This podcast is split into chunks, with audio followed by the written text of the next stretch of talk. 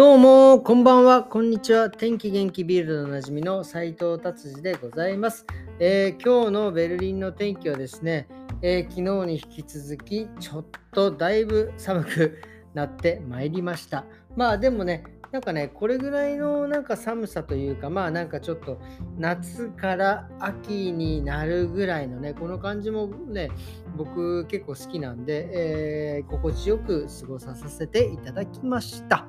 はい、それでは早速ビルド、今日気になる記事いってみたいと思います。えっ、ー、とですね、ドイツはですね、あの F カーカーっていうなんかそういう文化があるんですけど、まあそれどういうことかっていうと、まあみんなヌードになってですね、まあなんかそういう生活したりとかですね、そういうのがあってですね、まあなんかそういう、まあ結構肌、裸になる文化っていうんですかね、えー、よくわかりませんが、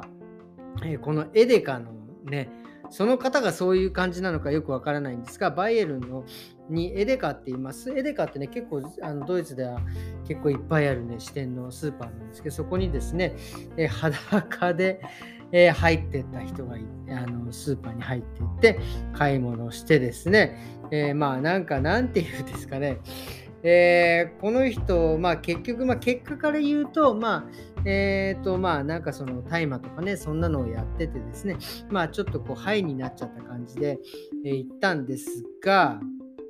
まあ、多分、まあ、これから多分取り調べがあってなんでそういう風にしたかとかっていろいろあると思うんですが僕でもね僕もね一回ね何だったら裸で、えー、スーパー行ってやろうと思った時があったんですよ。それなんでかっていうとですね僕ねなんだかね結構ね昔からですねあのまあ小さい頃からって言ったらちょっとあれかもしれないけどなんだかねまああのまあよく怒られてたんですよ。怒られてたっていうか、なんかね、例えば今で言うと、まあ、なんていうんですかね、あの、まあ、美術館で絵見てたら、絵見て、まあ、ちょっとこう前に振り、あの、ね、こうなんか前のめりになると、はい、君ちょっと前で過ぎみたいなね。なんだろう、なんかちょっと怒られやすいのか起こりやすいのかよくわからんんですけどベルリンでもですね万引きにね間違えられたこととかあってですね。ほんでなんかポケットにあるもん出せとか言われていや取ってないのにあるわけねえじゃんと思ってちょっと拒んだらですねちょっと興奮しちゃった相手の人がちょっとお前絶対万引きしてんだろみたいな感じで結構ね言って個室に呼ばれて結局万引きしてなかったんであれだったんですけどなんかねその時に思いました。俺これ何だったら裸で入ってってね、もうどこにも隠しようねえぜっていう感じでですね、入ってって、えー、買い物してやろうかなっていうふうに思った時もね、あったんで、まあ、彼がね、そういう気持ちかどうかは分かりませんが、これはね、ちょっとね、もしそういう感じで裸になったのであれば非常にも気持ちよくわかります。まあね、なんかそういうの僕多いんですよねっていう、え記事だったんで、ちょっと取り上げてみました。はい、じゃあ次はですね、次の記事いってみたいと思います。えっ、ー、とね、もうあの気候変動のですね、えー、まあ、道路にね、手、あの攻め台につけて、手をくっつけてとかいう人もの話からですね、今もうそういう芸術作品にですね、えー、自分の手をね、攻め台につけてくっつけるとかね、そういう方がですね、本当にあのね、一回こう出てから模倣犯的な感じでどんどんね、増えてきてるわけですよ。あの今はですね、あのドイツはあの9ユーロチケットっていうのがね、やっぱりその、えー、9月ま3、えー、今日までなのかな、やっぱりそういう毎月定期券が9ユーロ、まあ、1000円ちょっと1200、300円でまあ乗り放題ですよっていうのがもう今日終わるんですけど、まあ、それの反対デモみたいなね、もうこれ意味がわかんないですよね。これね、あのこういうふうにして、どんどんね、こういう人が増えてったらですね、これあのもう、もうなんかまとまりつかないです。まとまらないし、こうなってくると多分ね、ドイツ政府としても多分もっとこう、圧をかけてくると思うんですね。ポリあの警察だったりとか、そういう軍隊的なのをね、出してくるので、これはね、まあ、話し合いをしないとね、全く意味がない。これはね、本当にただただ自分のエゴイズムだと僕は本当に思っております。はい、じゃあ次の記事行ってみたいと思います。えっ、ー、とね、昨日もね、なんかあの、麻薬で麻薬がなんかバナナのところにバナナのなんだ輸入のバナナの中にね麻薬が何十キロも入ってたっていうのがえちょっとね話に出まあのニュースになりましたけど今日はですね10キロの覚醒剤が荷物で要はそのバックパックか何か分かりませんがその中に10キロ麻薬を入れた人がですねドイツで捕まったっていう。でそのねそのいわゆるバイヤーっていうんですよね。こういう麻薬とかを運んだりとかするね人たち。その方がねもう年金受給者なんですよ。もう6もうだから年金ドイツは今67歳ですけど67歳以上の人がねこういうふうにしないと、まあ、生きていけないのか、まあ、なんか、まあ、多分そうでしょうね。そうしないと多分お金がね、入らないからとか、も、分かりませんがね、こういう、えー、のはね、こういう社会を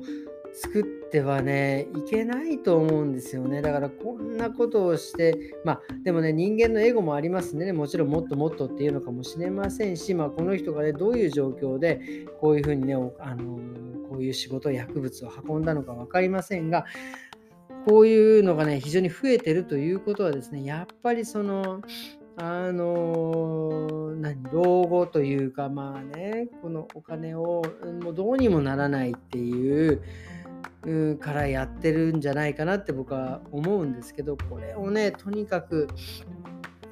なんとかこれこれこそ国が何かあのまあ、変な話ですけど江戸時代の話ではないけど生かさず殺さずしてあげないとやっぱりもう殺すだけではねこういう風になってしまうのでここはねもうちょっとまあでも僕、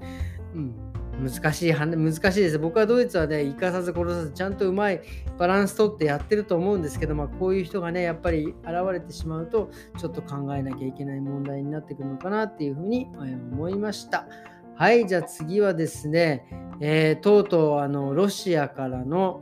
えー、入国をですね、全面停止、いわゆるビザ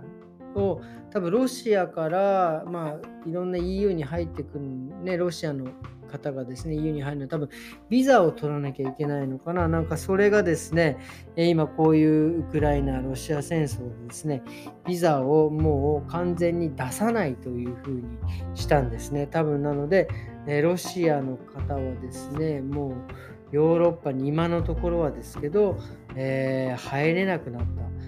っていうことですね。まあそうですね、ここ今今書いてありました。ビザの、ね、料金は35ユーロ。で、ロシアの方がヨーロッパに入ってこれたんですが、もうそれをなしにするということですね。で、まあ今までそうやって発行してたのをもう出さないというふうになってますね。多分だから今、今現在、ヨーロッパにロシアの方は大丈夫と思うんですけど、これはね、本当にあの、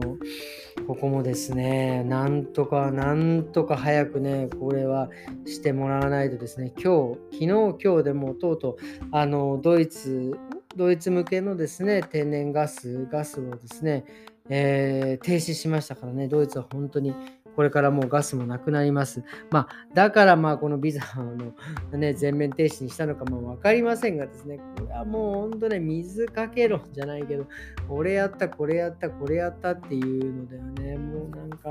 でどれ何が正解か僕もちょっとよく分かりませんがね、あの、まあ、の本当市民の生活を守ってい